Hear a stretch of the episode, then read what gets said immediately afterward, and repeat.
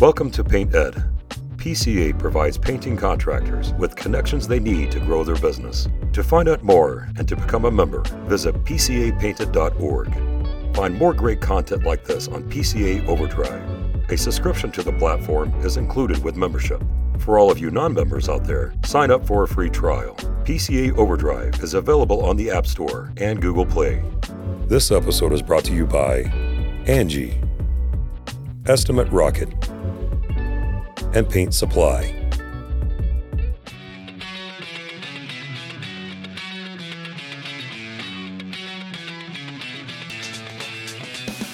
Welcome to the Painter Marketing Mastermind podcast, a show created to help painting company owners build a thriving painting business that does well over 1 million in annual revenue. I'm your host, Brandon Pierpont, founder of Painter Marketing Pros and creator of the popular PCA educational series Learn, Do, Grow Marketing for Painters. In each episode, I'll be sharing proven tips, strategies, and processes from leading experts in the industry on how they found success in their painting business. We will be interviewing owners of the most successful painting companies in North America and learning from their experiences. In this series titled Ignite Your Passion, Michal Cheney of No Drip Painting will be discussing her journey from part time hustle to over $2 million painting company the amazing opportunities she sees for other entrepreneurs to succeed in the painting industry, and the powerful purpose she has developed while scaling no drip painting. In this episode, episode one, Michal will be discussing why she got into the painting industry, what her initial journey looked like as a side hustle. In episode two, Michal will lay out the roadmap of how she initially surpassed $1 million in annual revenue. In episode three, Michal will dive into the path to $2 million in annual revenue and how that is entirely different from the first million. In episode four, Michal unveils her powerful why and the intense purpose she has found since launching No Drip Painting. And in episode five, the final episode, Michal will lay out the very exciting opportunities she sees in the painting industry today that other entrepreneurs should be capitalizing on.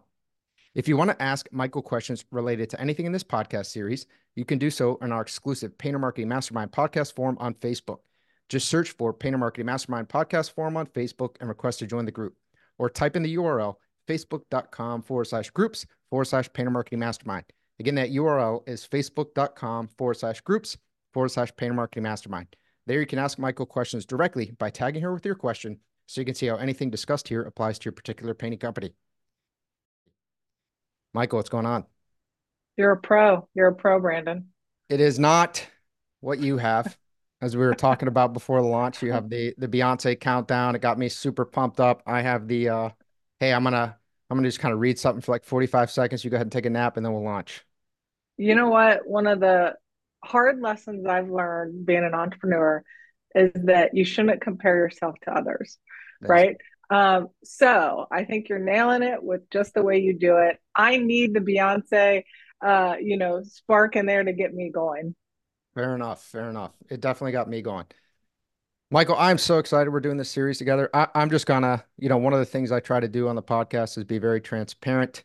Uh, I've been continuing to run it how I started it, even though the, uh, you know, we've kind of been doing it for some time now. You and I were set to book uh, we were set to shoot just one episode today.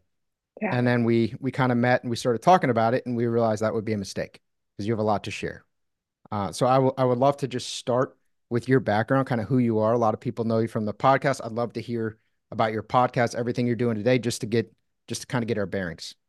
Yeah, right on. So uh, I'm the owner of No Drip Painting, which over the years has become, uh, you know, a real source of passion for me because I think we're doing some amazing things in the industry. I think we're doing some really cool things for our team and for our clients. Um, and then, you know, from that opportunity, I got some other things coming my way. I do the uh, podcast for Women in Paint, which is a new group to the PCA. Uh, it's absolutely amazing. It is uh, founded, you know, to get women inspired and motivated about this industry and let women specifically know all the amazing things that you can do under the name of paint. As you know, we had our first ever Women in Paint event in Nashville just this last year, and it was quite amazing to see everyone come together. So, uh, fortunately, I'm I'm involved in Women in Paint in a big way, and I get to do the podcast. other than that, uh, you know, I kind of eat, breathe, live my business right now. I know, I know they say you're supposed to have some sort of balance, uh, but I'm kind of a believer of when you really love something, you just do it, and you dive all in, and that's kind of what I've been doing for the last five or six years. I love it. So I like Alex Hormozi a lot. I think I bring him up a lot. Eventually, I'm going to ask him for some kind of payment. But he runs the the podcast, uh, the game. You yeah. Know, he, he founded Gym Launch and it's a very successful entrepreneur. But he he would be what many people would define as a workaholic, works all the time, but he says he enjoys it. So who is right. someone else to judge him for, you know, that he should be doing X, Y, or Z if this is actually the stuff that he enjoys. So I think it, it all comes down to what you want to do. That's right. I'm I'm right there with you. Yeah. So the the Women at Paint conference was amazing. I snuck in. Nigel said I can't come, but I did because the uh, the commercial paint was great too. I just I wanted to go to them both. They were next side by side, and I listened to you speak, Michal. One of the things that really surprised me a lot was number one, you had one slide. It was an intro, kind of an intro slide, and then you you spoke for about forty minutes without changing slides, which I found very impressive because I tend to have about a thousand slides for every presentation I give. So I thought that was really really impressive.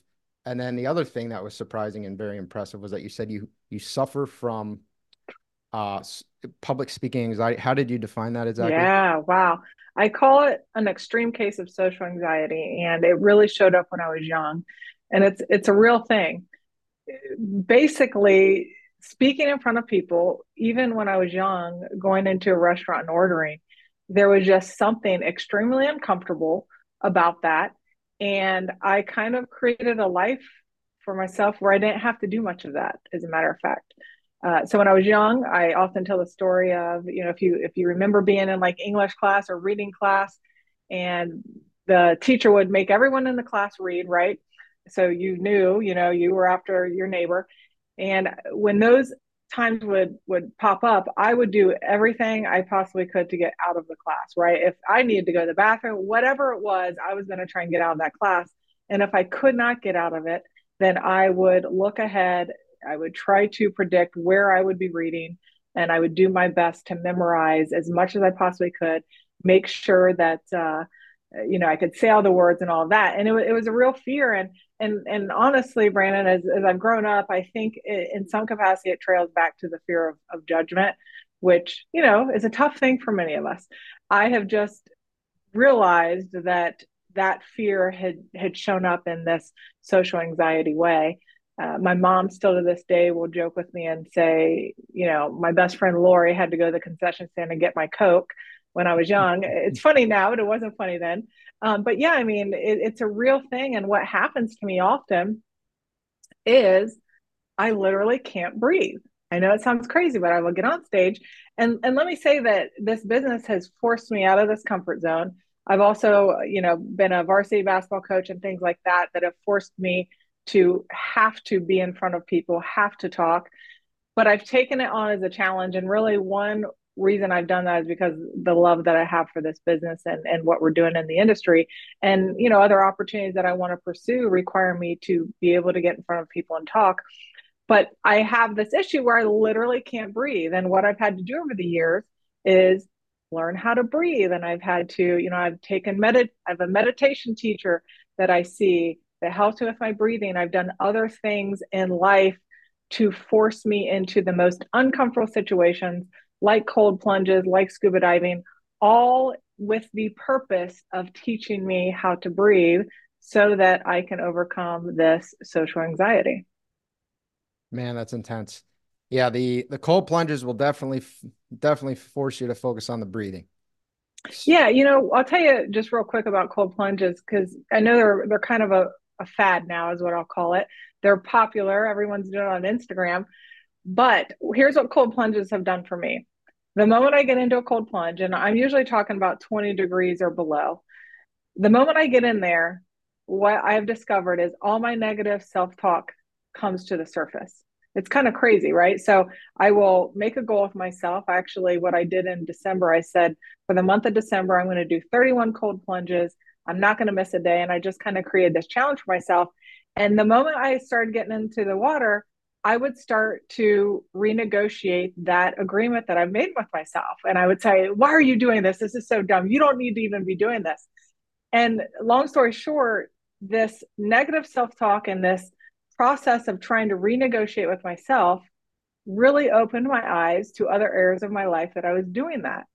So I have been strategically using these cold plunges to create some mental strength for myself. And I think it's helping. And I think it shows up in different parts of my life. And I'm kind of on this mission of seeking things that put me out of my comfort zone so that I can get more tries at bat so I can get better at all this crazy stuff. Yeah, it's incredible. You're forcing yourself to confront limiting factors so that you right. can grow your business and and grow in other ways that are not directly necessarily related to what you're actually doing, but it's enabling you to grow in these areas that you want to grow in. That is exactly right. And scuba diving has done the exact same thing for me uh, because, as good of an athlete as I've always been, I've never been a good swimmer. And uh, when I get in that water, I essentially have a mini panic attack. And what I learned about scuba diving is it's a mental sport. So, you know, going, you know, uh, 60 feet under, which is what I'm uh, certified to do, it, it's it's been a real challenge uh, and forced me to learn how to breathe and control my thoughts in a situation that is very dangerous if you don't learn how to control your thoughts and and you know breathe in the way that you need to breathe to to complete the the dive yeah amazing yeah i was uh i was scuba diving when i was i think i was a kid i think we were somewhere around 60 feet yeah and i ran out of oxygen because i wasn't paying attention as i should okay. have so yes. i literally was sucking in and then there was no more but that's why you have the buddy system and so That's I was right. very fortunate that we were following that and that I was near my dad and I was able to get, you know, the the auxiliary um in inhalation, whatever you call it, inhaler. Yes. I was able to pop that in. But yeah, it, well, you just gave me you just gave me anxiety. thinking about, thinking about that. Well, I no, make sure you're checking. Yeah, make sure you're checking. That's right. That's right. that's great. The uh yeah, the cold plunges too, man. I love those. My my wife Ariel, who you know, bought me uh, this book called What Doesn't Kill Us by Scott Carney. And he he was this uh, journalist, maybe still is, I don't know, I don't follow him, but he he went around and he would basically disproved gurus. So these guys out in Arizona, you know, all these random gurus who who preach all this stuff, he would basically go out, try their program, and then kind of crap talk them, I guess, you know, basically uh, disprove it in his his view. So he went out and he tried a guy named Wim Hof, but I think was mm-hmm. one of the the kind of leaders in in making this fad currently popular. Uh, my wife bought me the book. I read it, made it made it through the first half of the intro. So I hadn't gotten to chapter one. Asked her if she would be willing to do this. So he was offering a program in Poland. She said yes. I didn't. We didn't have a ton of money at that time. She said yes. I went on a book like a three thousand dollar trip before I got to chapter one because no she way. said yes and she was going to say no. You know, if we sat down and gave it any reasonable thought, sure, the answer would it would, didn't make sense. It was expensive. We didn't really have the time. It, it was a totally ludicrous thing to do, but I knew that. So I went and I booked it before we could think about it. I was like, I really hope I like this book, and I did, and it was a life changing experience. But sometimes you have to, you have to be sort of input. You can't do everything rational. For you, it's it's kind yeah. of irrational to run a podcast when you have extreme sure. social anxiety. It's kind of uh, irrational to go do a scuba diving as a regular activity when it's supposed to be enjoyable and it, it presents you with a ton of anxiety. You have to do irrational things sometimes to break limits. I'm with you on that. I'm with you on that totally. Yeah, and for people listening, it doesn't have to be social anxiety. It can be anything, but just find your anything. weakness and attack it. Yeah, absolutely. And and like I said, I mean, I think uh, you know, I've I've put myself in situations to recreate that anxiety, but I really think that the thread of the social anxiety when I was young, I, I think it, it trails back to the fear of judgment, you know, which I think is something that many of us can relate to, uh, you know, if, if we really think about it. Yeah, hundred percent. There's uh, another book that that I recommend people read called "The Top Five Regrets of the Dying."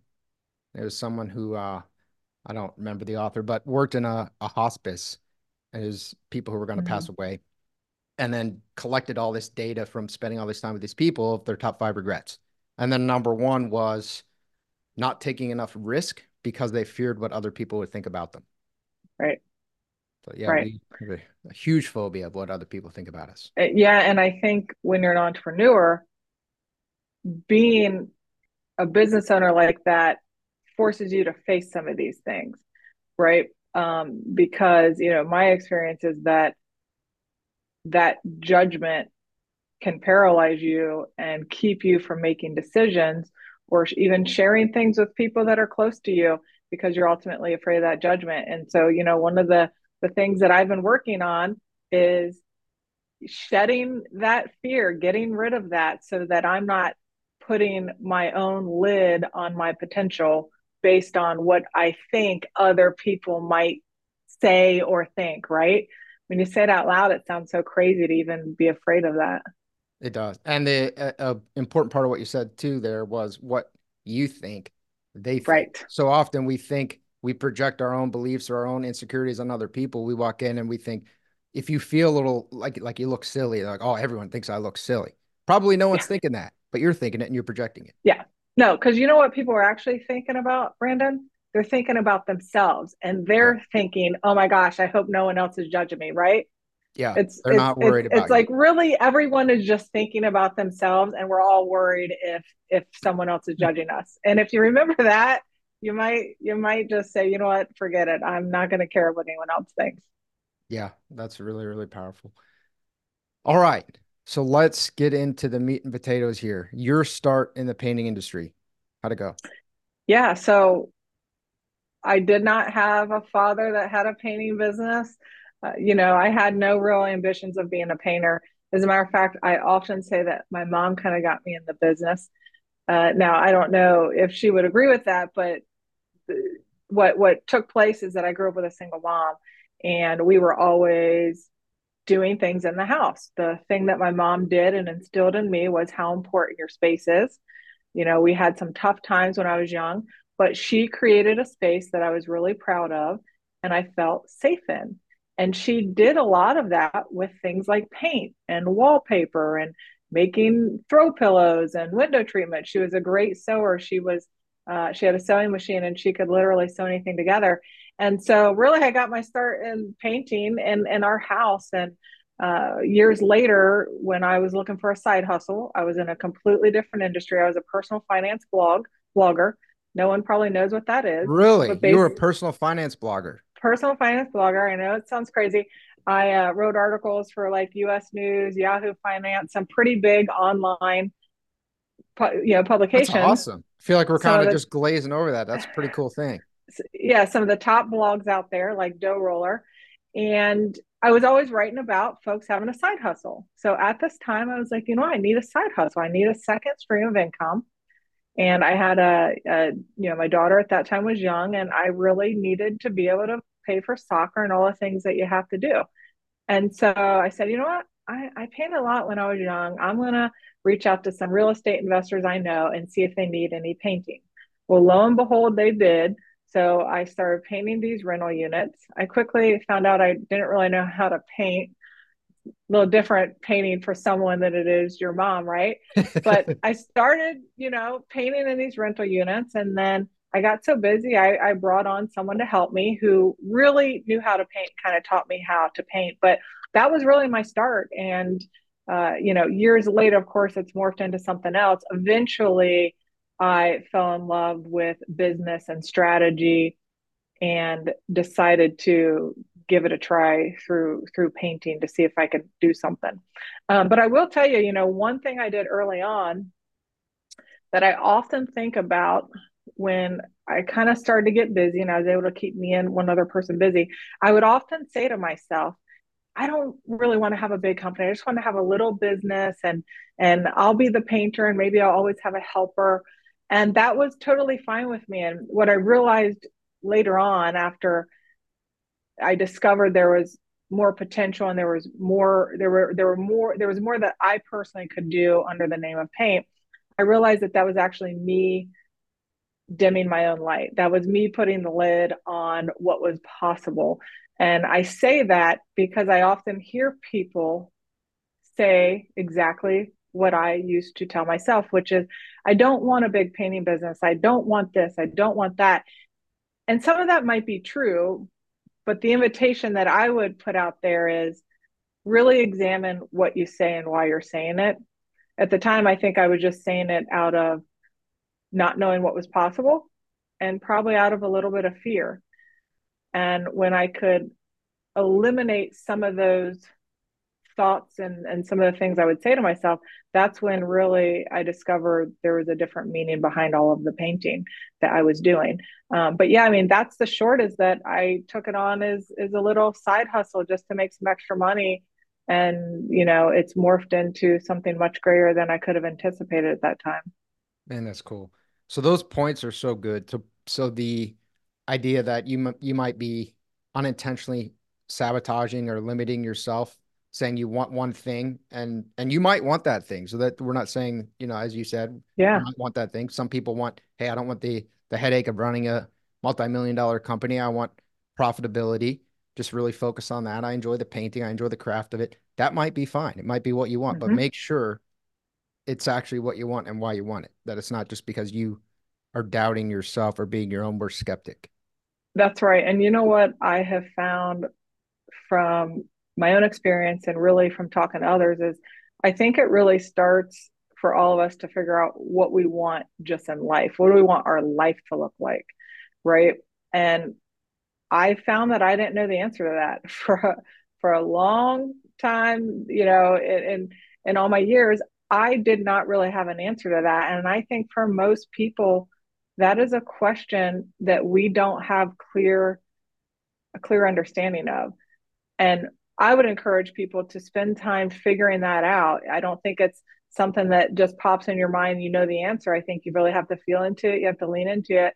You have to do some work around who you are and what kind of life you want to live.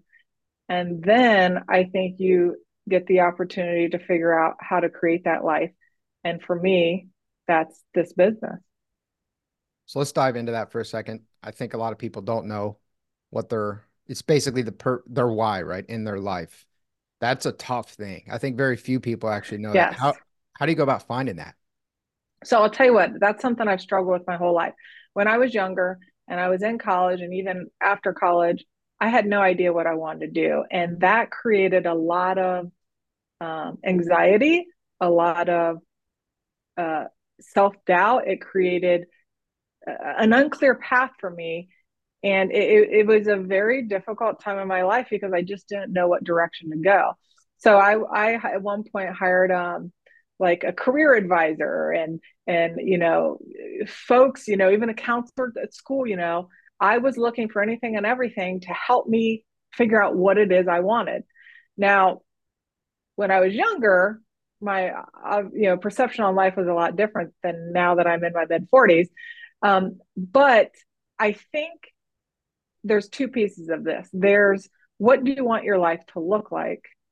And then there's the why and the things in life that create a spark for you. You know, we call it our passion, right? And and I think that you end up discovering what your passion is and you end up discovering what what fuels your fire in life. I think when you like I did when I was young and I was so trying to come up with the answer through a career or you know through you know whatever it was I couldn't find the answer. It was years later when I decided you know what? I'm going to just work hard. I'm going to expose myself to different opportunities my passion ended up finding me and now that I and I think I'm lucky because I'm I'm you know, so into what I'm doing. I mean, it's true. You can wake up every day and be excited about what you're doing. That that is a real way to live your life. But that wasn't always the case, right? So I feel very lucky and fortunate that I am where I am now, and I've only scratched the surface with it. But you know, uh, what I, I guess what I would, the advice I would give to my younger self, why don't we say that, is to be patient, take care of yourself right? I think when you pour into yourself and you understand what taking care of yourself means and looks like, it gives you the power and the resources and the drive to help others around you, but you can't do it until you take care of yourself first. And that is where I would tell anyone to start. Take really, really good care of yourself. Be open to trying new things. Uh, but I think when you figure out how to align yourself with, you know, you could call it anything God, the universe, some spiritual being. I think that's where some of the magic happens. And that's when you get to discover this deeper piece that that lies within you. And I know I'm getting a little woo woo here, but I'm for me. You're about it. It it has to do with something deeper that's within you. And the challenge is how do you align with that so you can start to understand your path? Yeah. How how would you define take care of yourself? How would someone do that? So I have learned some hard lessons in this exact thing over the last couple years. And let's just take the word self-care and put it to the side because it's not about what we often think, which is massages and and things like that, although that might be part of it. Here's what here's I was forced to learn how to take care of myself because about two and a half, three years ago, I suffered from chronic back pain and still do in some capacities. I do have some torn discs and and and things in my back from probably all the years of playing sports. But I was literally, and I'm going to say suffering from this back pain, and it started to shoot up through my neck. I was miserable. I mean, I was probably 40 pounds overweight. Um, and I was at this breaking point, and the question that I was asking myself was, Do I still want this business? Okay. And so I hired a coach, an amazing coach. She calls herself a, a transformational business coach. And I hired her specifically to help me answer the question. But what I discovered over working with her for a year and a half is that it really wasn't about if I wanted this business, it was about how how this business was impacting my life and my health. So it wasn't necessarily do I want the business, it was how do I take care of myself so the business can flourish in the way that I really think that it could. And so that was the start of me learning about how to take care of myself and and what that looks like today. Yeah, I talked about scuba diving. Uh, even though scuba diving started as me addressing a fear and trying to recreate this anxiety so that I could get better at certain aspects of my life, it actually turned into a passion. And now I absolutely love scuba diving. And I spent a total of 12 weeks in Mexico last year, not all consecutively. My longest stint was six weeks, but I spent 12 entire weeks scuba diving in Mexico. And that is something I never thought I'd be able to do in my life, right? To think that I could step away for 12 entire weeks. Um, and the only reason I could do that is because I learned what taking care of myself was some of that travel is you know i i travel by myself. That is me taking care of myself. That's tuning out the noise. That's me getting alone time with me with myself. Um, i have a meditation teacher in mexico that i would see. She spent 20 years in a buddhist monastery and she went in there when she was 25 and now that she decided to take another path in life she's a meditation teacher. So i got to literally work with like the ninja of meditation and that to me is me taking care of myself. I have a business coach right? Um, i you know now my days I, I work out with a trainer three days a week at five in the morning and that is me taking care of myself, right? So it's a lot of different things. The cold plunges, you could throw it in that category. And I don't always do it perfectly, but I understand that there's a way that I have to care for myself uh, so that I can show up for the people in my life, for the, my business, and all of those things. So it's unique to each person, right? I, I'll tell you another thing, and I would throw this into me taking care of myself this year is I have a uh, a Spanish tutor. You know, ninety percent of my team is not bilingual. You know, um, I love my Spanish speakers. I love, uh, you know, all the different cultures that come with my Spanish speakers. Uh, spend a lot of time in Mexico, as I just told you, Costa Rica, all the places. and I'm okay at Spanish, but this year is my year to fully dedicate myself. And so that is me taking care of myself. It's been one of the items on my bucket list that I want to accomplish. And when I get to check that off at the end of the year and I get to say, you know what, I am now fluent in Spanish, that is taking care of me. That is a confidence booster. It enhances my skill set. It allows me to connect more with my team.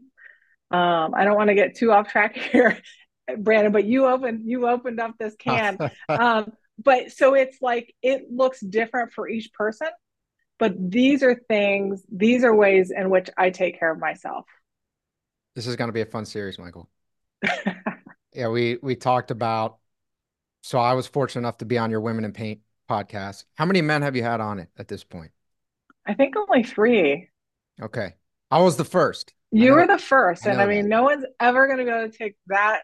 They can't take you. it away. You they might come on multiple times. They might do a better job, but I was the first. That's right. That's the, right. I very much enjoyed it. So we've already had the the podcast experience together. You run a podcast. So when we decided to do this series, uh, basically 30 minutes ago, we knew that it would go well.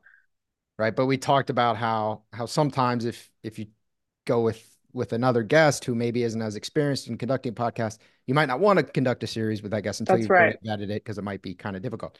You are going to make this an awesome series. I don't know. You're going to be like, listen, Michal, we got we got a stopping point. no, I I love it. it off. This is okay. what we do. This is the name of the game. It's always, hey, we have we have an agenda. We'll make sure we hit the items on that agenda. But I'm always looking to deviate.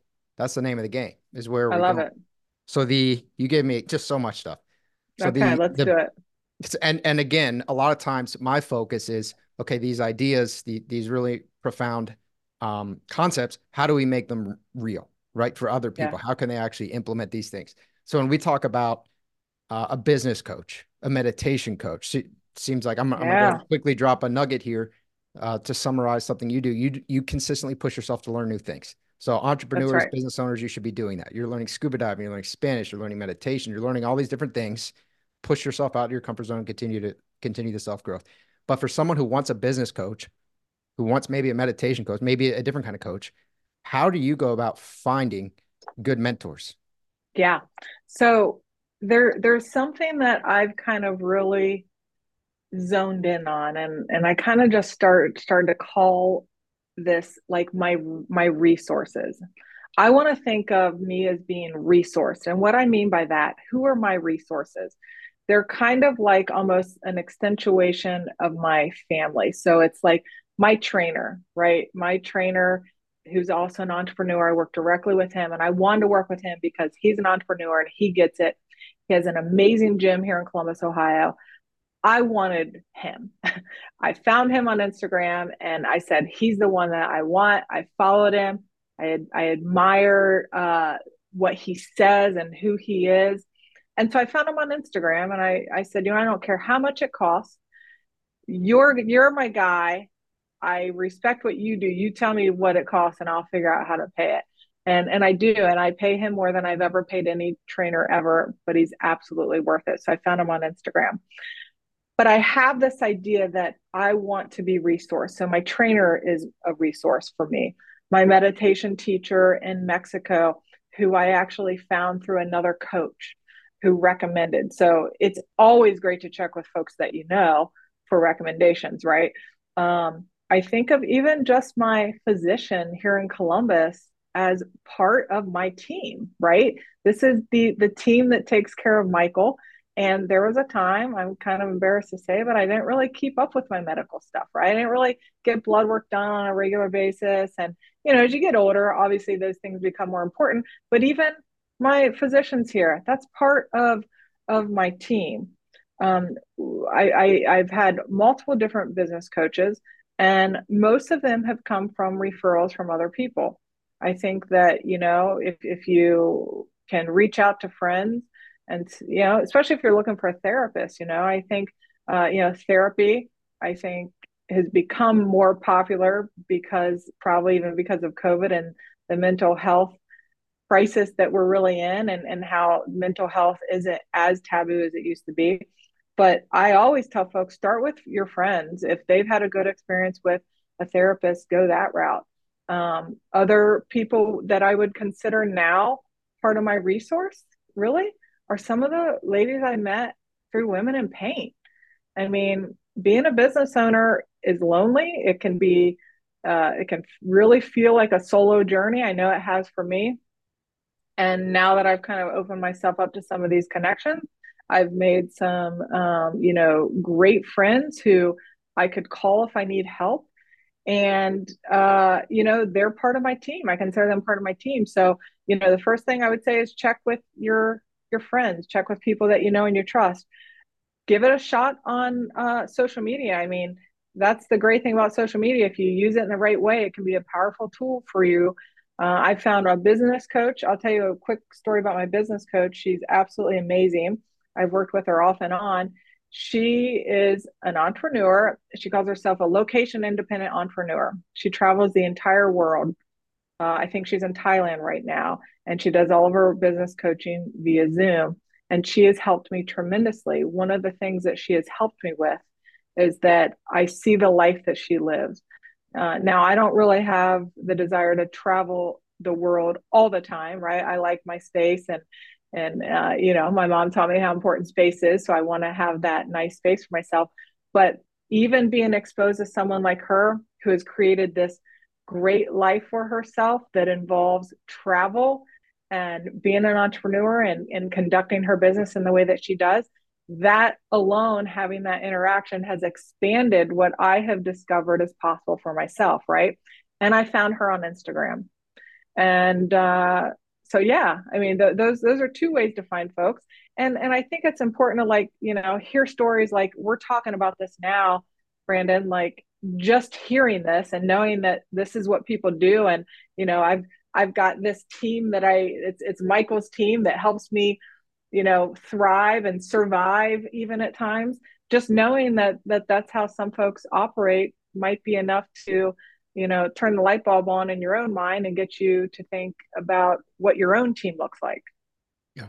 And there are concepts that are transferable. So there, there's this idea of abundance versus scarcity mindset with your yeah. business you know and a lot of painters suffer from the scarcity mindset. Hey there are competitors. I can't share secrets. I never oh, want gosh. to network with them right because yeah. because your way of painting is so much better than their way of painting god forbid you ever talk to them right but the having an abundance mindset in that instance would be collaboration there's room for all you know we all grow together but you can also have an abundance mindset with just opportunities and personal growth. And when you start to think that way, you start to look for, hey, who who do I maybe want to emulate? Who do I look up to? Who mm-hmm. the PCA, for example, a lot of really successful business owners. Maybe I should go to the PCA Expo, you know, every year and, and go network with people. Maybe I should go to some local networking events. Networking doesn't have to be this dirty word like you go because you're trying to get something out of people. Maybe you go because you're trying to learn, meet interesting people, kind of interesting people know interesting people and over time you end up with a with a really cool network of as you're saying sort of resources for you uh, of people that you can be a resource to and they can be a resource toward you uh, and just kind of expanding your own bubble if you will that's exactly right and when when i think about anything that has to do with success and what that means to me we really don't have to reinvent the wheel right like the reason i am trying cold plunges is because all so many successful people I follow are doing it and they're singing its praises, right? I didn't I didn't have to make that up. I'm like, well, hey, if it works for them, let let me try it. And I think that that's that's yeah, like just just find people that you admire that have probably similar value values to you. You know, a character that that uh, you know aligns with who you are, and do what they do. You're going to put your own spin, your own flair on it anyway, but the the blueprint has already been laid for us and try different things, see what works for you. Yeah. And so the the other thing that I've learned and it was actually through the cold plunges, it was through the the Wim Hof retreat. So I went to Poland and then I did it again in Iceland. And that was that was the nice. supposedly the advanced one. It was basically just a repeat. And when I showed up, I had a similar reaction to to you in December the first cold experience, I was like, why the heck did you do? You're an idiot. Like, right. why did you show up to this thing again? Didn't you learn your lesson the first time? But the, right. uh, but the people that I met in Poland, so I met, I think, I don't know how you quantify this, but I think he was the third most respected researcher in the world on water conservation. And I met just all these crazy. I met this high up Israeli military guy. I met just the craziest people wow. from 19 different countries, and there were only about 25 people there because interesting people do interesting things. And then when That's I went right. to Iceland, I met a an entrepreneur who's now a mentor of mine. Who's I don't know what he's worth, but he's I think it's well north of 100 million. He's friends with Emmanuel Macron. You know, was the president of France, and and I went out and I I studied under him and took mentorship. I met all these insane entrepreneurs because it happened. There were just two big groups of entrepreneurs that went, but I didn't meet a boring person because I did right. a crazy thing. If you do crazy That's things, right. if you do neat That's things, right. you meet neat people. Well, Brandon, I'm coming down to Florida. I'm going to hang out with you. Let's do it. Well, I'm not that neat, but that I'll definitely want to hang out. Yeah. Uh, hopefully, I'll become neat one day. You know, hang out with enough. Oh, yeah, no, you sound pretty neat to me. Sound pretty neat to me. You. Uh, all right, I have another another big question, and this is something I've personally struggled with. So I'm really interested in your answer here. We talked about you were you were grinding in the business. Business is a grind. It's it, yeah. it just is. You know, it kind of sucks in the beginning a lot of times. So you were yes. grinding. You're overweight. You found a lot of uh, some health issues, back pain, things like this. You got a a business coach, and you started to understand the importance of self care. But I know at, at some points early on in the journey, it kind of seems like self care is maybe a luxury that you don't have, mm. right? Because you, you just kind of sure. have to, there's just so much to be done. You just sort of have to grind it out. How do you differentiate between, hey, I just have to grind it out? It, you just have to go through this ring of fire versus, okay, now I'm not being smart and I need to back up because I'll actually go a lot farther if I start taking care of myself. Yeah. So let's first just say that as you progress in life, uh, and part of this has to do financially, the things you can do for yourself look different, right? There, I there four or five years ago, I could never go to Mexico like I like I have done. So let's just acknowledge that when you are financially more secure, you do have some different options. But self care can look like spending five minutes in silence in your chair, right? Um, you know, don't overlook things like that. That that is, you know, tuning the voices out, spending some quiet time. We're so inundated with distractions and technology and all of the things. A lot of people I know that are close to me can't sit in a chair for five minutes without creating a distraction for themselves. Um, I think that that is probably one of the most valuable things you can do is literally sit in silence. And I do that often. Um, so like it, it doesn't have to look like some some grand thing, you know. Um, stretching, you know, I mentioned my back problems. Like stretching is a big thing for me. I, I need to do that uh, multiple times throughout the week. I really should be doing it daily um, but that doesn't cost any money, right? You can sit on your floor and do that. Don't overlook things like that. That is a piece of all this. That is taking care of yourself. Um, and I'm not sure if I'm really answering your question. You are, Brandon. 100%. So, um, but but yeah, I mean, what what my life looks like today is not what it's always looked like, and you have to find what works for you. But there's there's many options. Yeah, we we've all heard the stories 80, 100, 100 plus hour weeks, you know, starting for X number of time, but you can still take five minutes. You can still sit. That's right. You can still stretch. There's, it might be small uh, quantitatively in terms of time. Mm-hmm. It, it might be small financially. Maybe it's free, but don't just completely ignore yourself because then you, you're going to start to spiral over time. That's right. And you know, one thing that I do uh, often, I, I read a book called Do Walk and walking has become a big a big thing for me. And walking I, walk I yeah, never I liked to walk but now I walk with with my well and it's um it's a real therapeutic thing to do for yourself. And you know I mean look I was an athlete so I'm like well I'm not going to go for a walk right? Like really I'm going to be I need to be the idea of jogging it, right? or you know bus getting a sweat on or something. But actually there is something really magical about walking and being out in nature and uh, when I go specifically go to Mexico, I have this walking path that I do every day, and it's so peaceful. It's one of the things I look forward to most when I go there. And even here in Columbus, you know, um, I've got some great walking paths along the water, even out in the woods, and I do that also as a way to take care of myself. And again, that that doesn't cost anything. Yeah. Time. It costs time. Sure.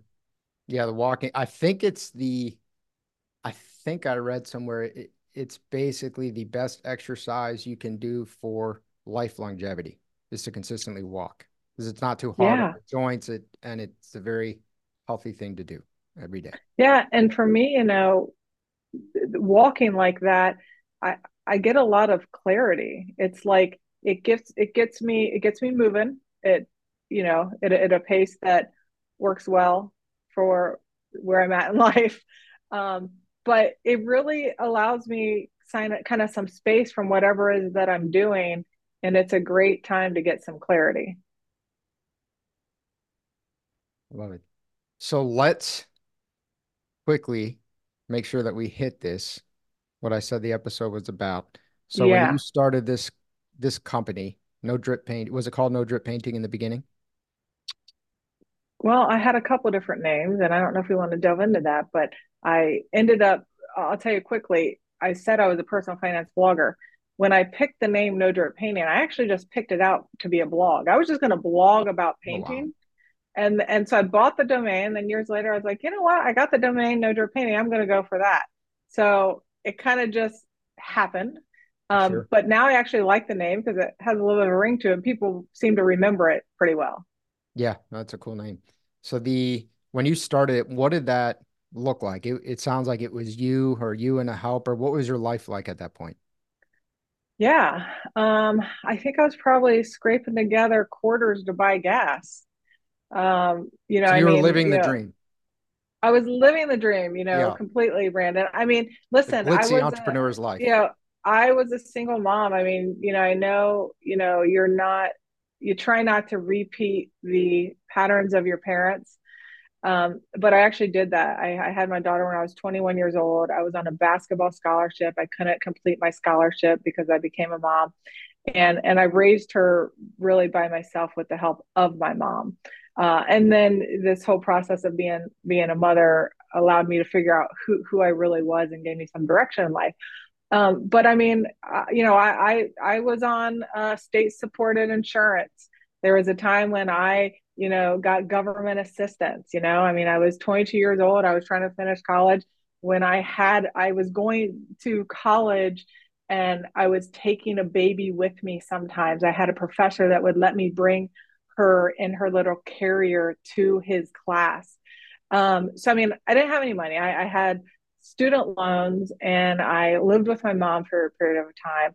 Um, you know, and then and then that ended up changing. But yeah, I mean, when I started the business again, it was because I just needed extra money, right? So there was nothing glamorous about it. It was a lot of hard work and I was willing to do it. And that's the one thing I will say about myself is that I've always been a hard worker. And I know in some capacity that uh, has served me well. Yeah.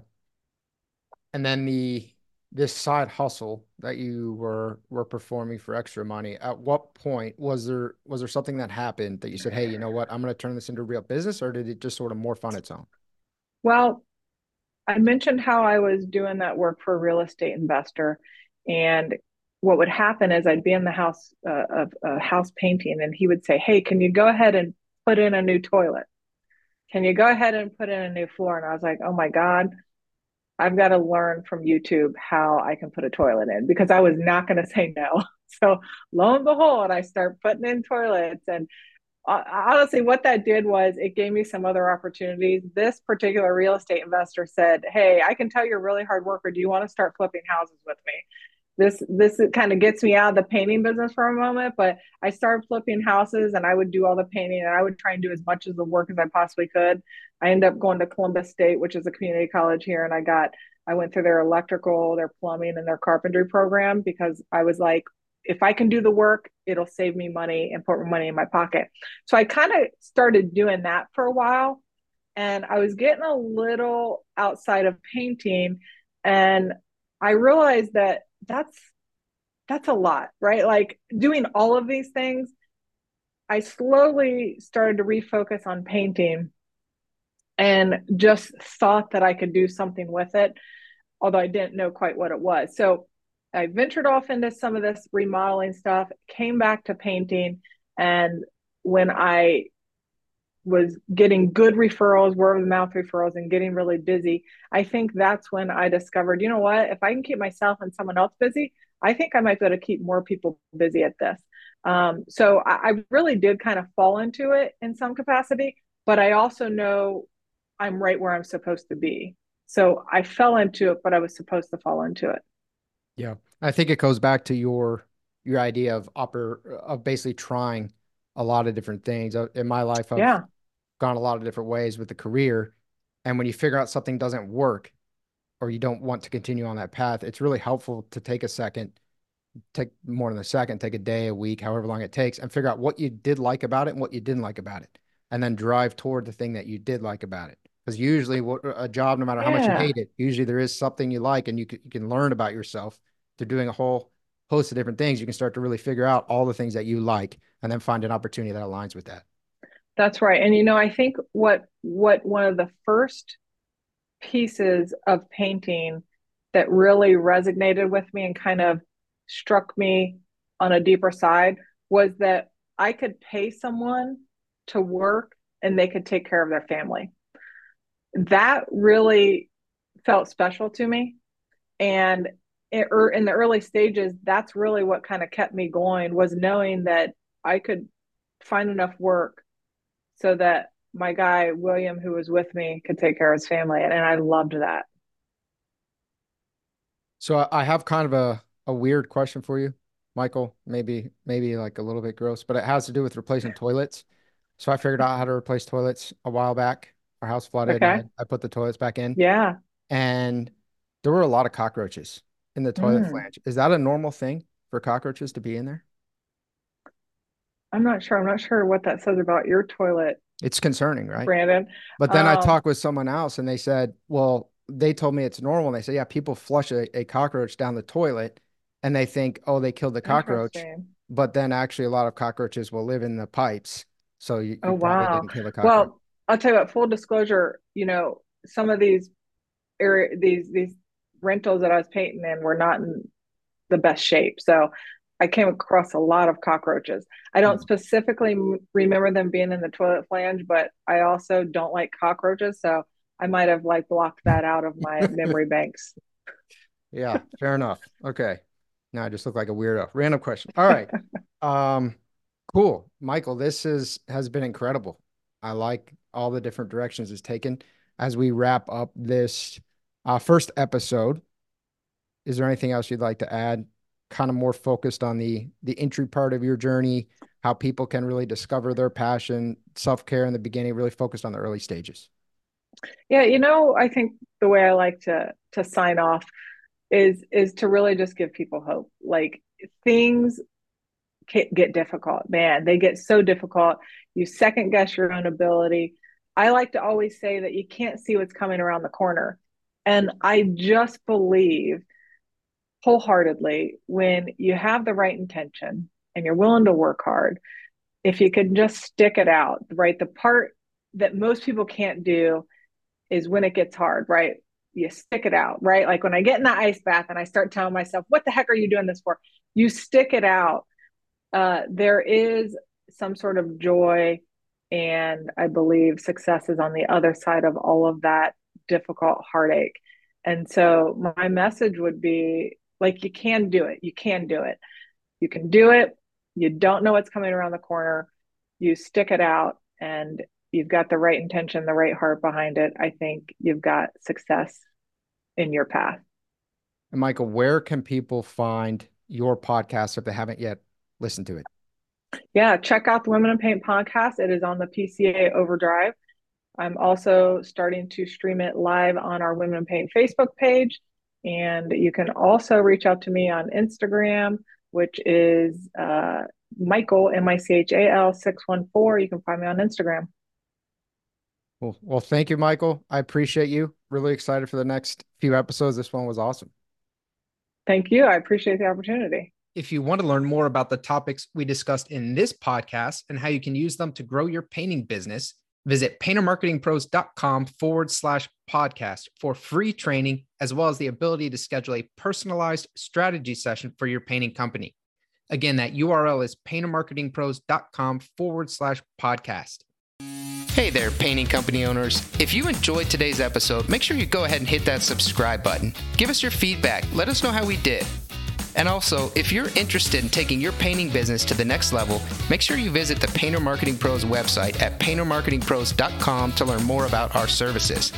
You can also reach out to me directly by emailing me at brandon at paintermarketingpros.com and I can give you personalized advice on growing your painting business. Until next time, keep growing.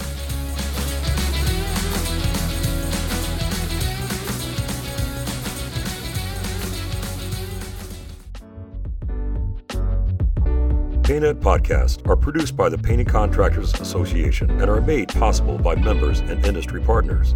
To find out more about upcoming education opportunities or for more information about joining PCA, visit pcapainted.org.